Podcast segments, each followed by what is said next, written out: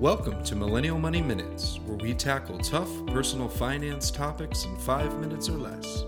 With your host, Grant from MillennialMoney.com and Matt from DistilledDollar.com.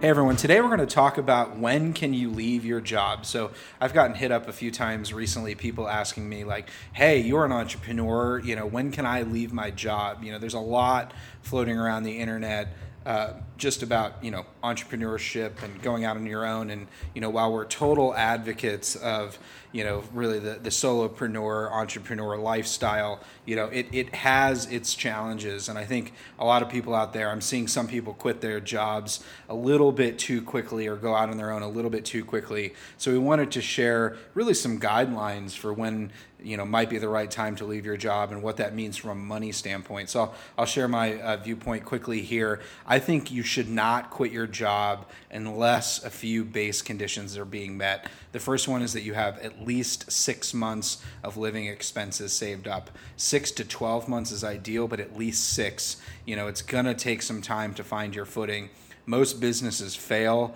Um, the great thing about being a solopreneur is oftentimes, you know, if you're not trying to scale, then you're just making the money for yourself. So you probably need a little less, but have at least six months of expenses. And the other point is, I think you need an income uh, bearing asset, uh, whether it's a side hustle um, or a consistent income stream of at least $1,000 a month. So it's really, really difficult and your uh, you know your chance of failing increases I think probably exponentially if you don't have at least some form of consistent income. So if you're making the jump and you have a blog and it's making no money, um, you know that's that's I think the odds are stacked you know stacked against you. But if you have a consistent stream um, that at least you can fall back on to cover, you know, your bare necessities, your food, your shelter. You know, if you're making a thousand dollars a month, you can in most places in the United States, at least find a place, you know, to sublet and crash for four or five hundred dollars a month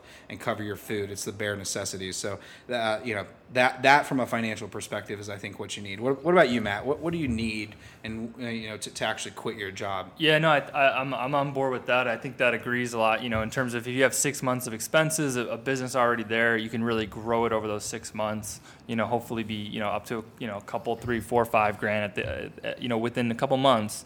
Uh, the one extra thing I'll add to like you know the big part of leaving your job would be just the confidence factor over can you deliver on that whatever it might be that hundred dollars a month or thousand dollars a month or ten thousand dollars a month. Is that a you know was that a fluke or or are you consistent with delivering the value and the you know being on message and being in tune with your audience? So you know or or, or, or you know whatever that product or service is that you're selling. Um, and then the last thing i would just add in here too is you know I would say you got to go all in. It's kind of like burning the boats. You got to be committed, but you know, that's easier said than done. So I would say maybe just take a moment and have a plan B in place. So whether that be just, you know, hey, I'm going to be I'm going to take this chance for the next 6 months. If it doesn't if it doesn't work out, I'm going to, you know, learn an immense amount and I'm to take that knowledge to the next thing I'm working on. Whatever that sort of positive spin is that you can, you know, put on the experience, you won't have that nagging feeling at the back of your mind eating away as you're trying to leave your job or in that environment when you're at, you know, working on your new side hustle and building it out. I think the other thing you need to take uh, in account um, the the, ex- the extra expenses uh, that are required in going out on your own. Maybe you know if you're working a nine to five now and you have things like health insurance and retirement benefits and other forms of uh, you know maybe transportation benefits and those things. You know those benefits can really add up um, you know, when I'm hiring a person, I always add, you know, 25, 30% to their salary just because it does cost, you know, my company, you know, money to hire people. And that, that's a benefit um, that, you know, you're going to be walking away from. So we know that healthcare costs are going up. And this isn't meant to dissuade you in any way, but, you know, it can cost three, four, five hundred dollars a month to maintain your health insurance coverage. I think certainly a lot easier if you're under 30 to go out on your own uh, and strike, strike your own claim. And I think Matt made a great point. Make sure that your result uh, wasn't kind of a one-time thing. Like you didn't just sell, you know, one client, side client, and then you're risking your whole future uh, on that one client. You know, make sure that you have a model or a business or a service that's replicatable. Yeah. One last point. You know, a lot of people say, "Hey, being an entrepreneur or being self-employed is really scary." Um, but you know, look at it this way: someone who might be self-employed might have hundred empl- uh, clients. You know, each one paying them whatever it might be. You know, hundred or let's say thousand dollars. But if that person has a job where he's getting a W two at a, you know, let's say hundred thousand dollars a year, he really only has one client, his employer. So the person who's on his own, it might look more risky, but really he's got a hundred different sources of income. So again, you might lose half the customers, but he still has half of them there. So then you could build from there, things like that. So just keep that in mind too, as as you consider whether whether or not you know when to leave your job.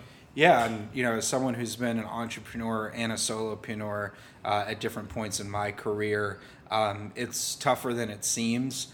Um, especially if you want to be an entrepreneur and you're trying to actually scale and grow a company and hire other people. Um, you know, you think it's all freedom, but just from personal experience, uh, whenever I've had you know my own gig, I've always worked you know probably 30 40% more than the traditional 9 to 5 i actually envy some of my friends who have 9 to 5s in some cases because they're able to check out and do nothing on the weekend but you know i'm always on. But you know it's like anything you know comes with comes with some balance. So uh, when can you leave your job? Hopefully soon uh, but we hope this was helpful and we'll chat with you soon. Thanks for listening to Millennial Money Minutes.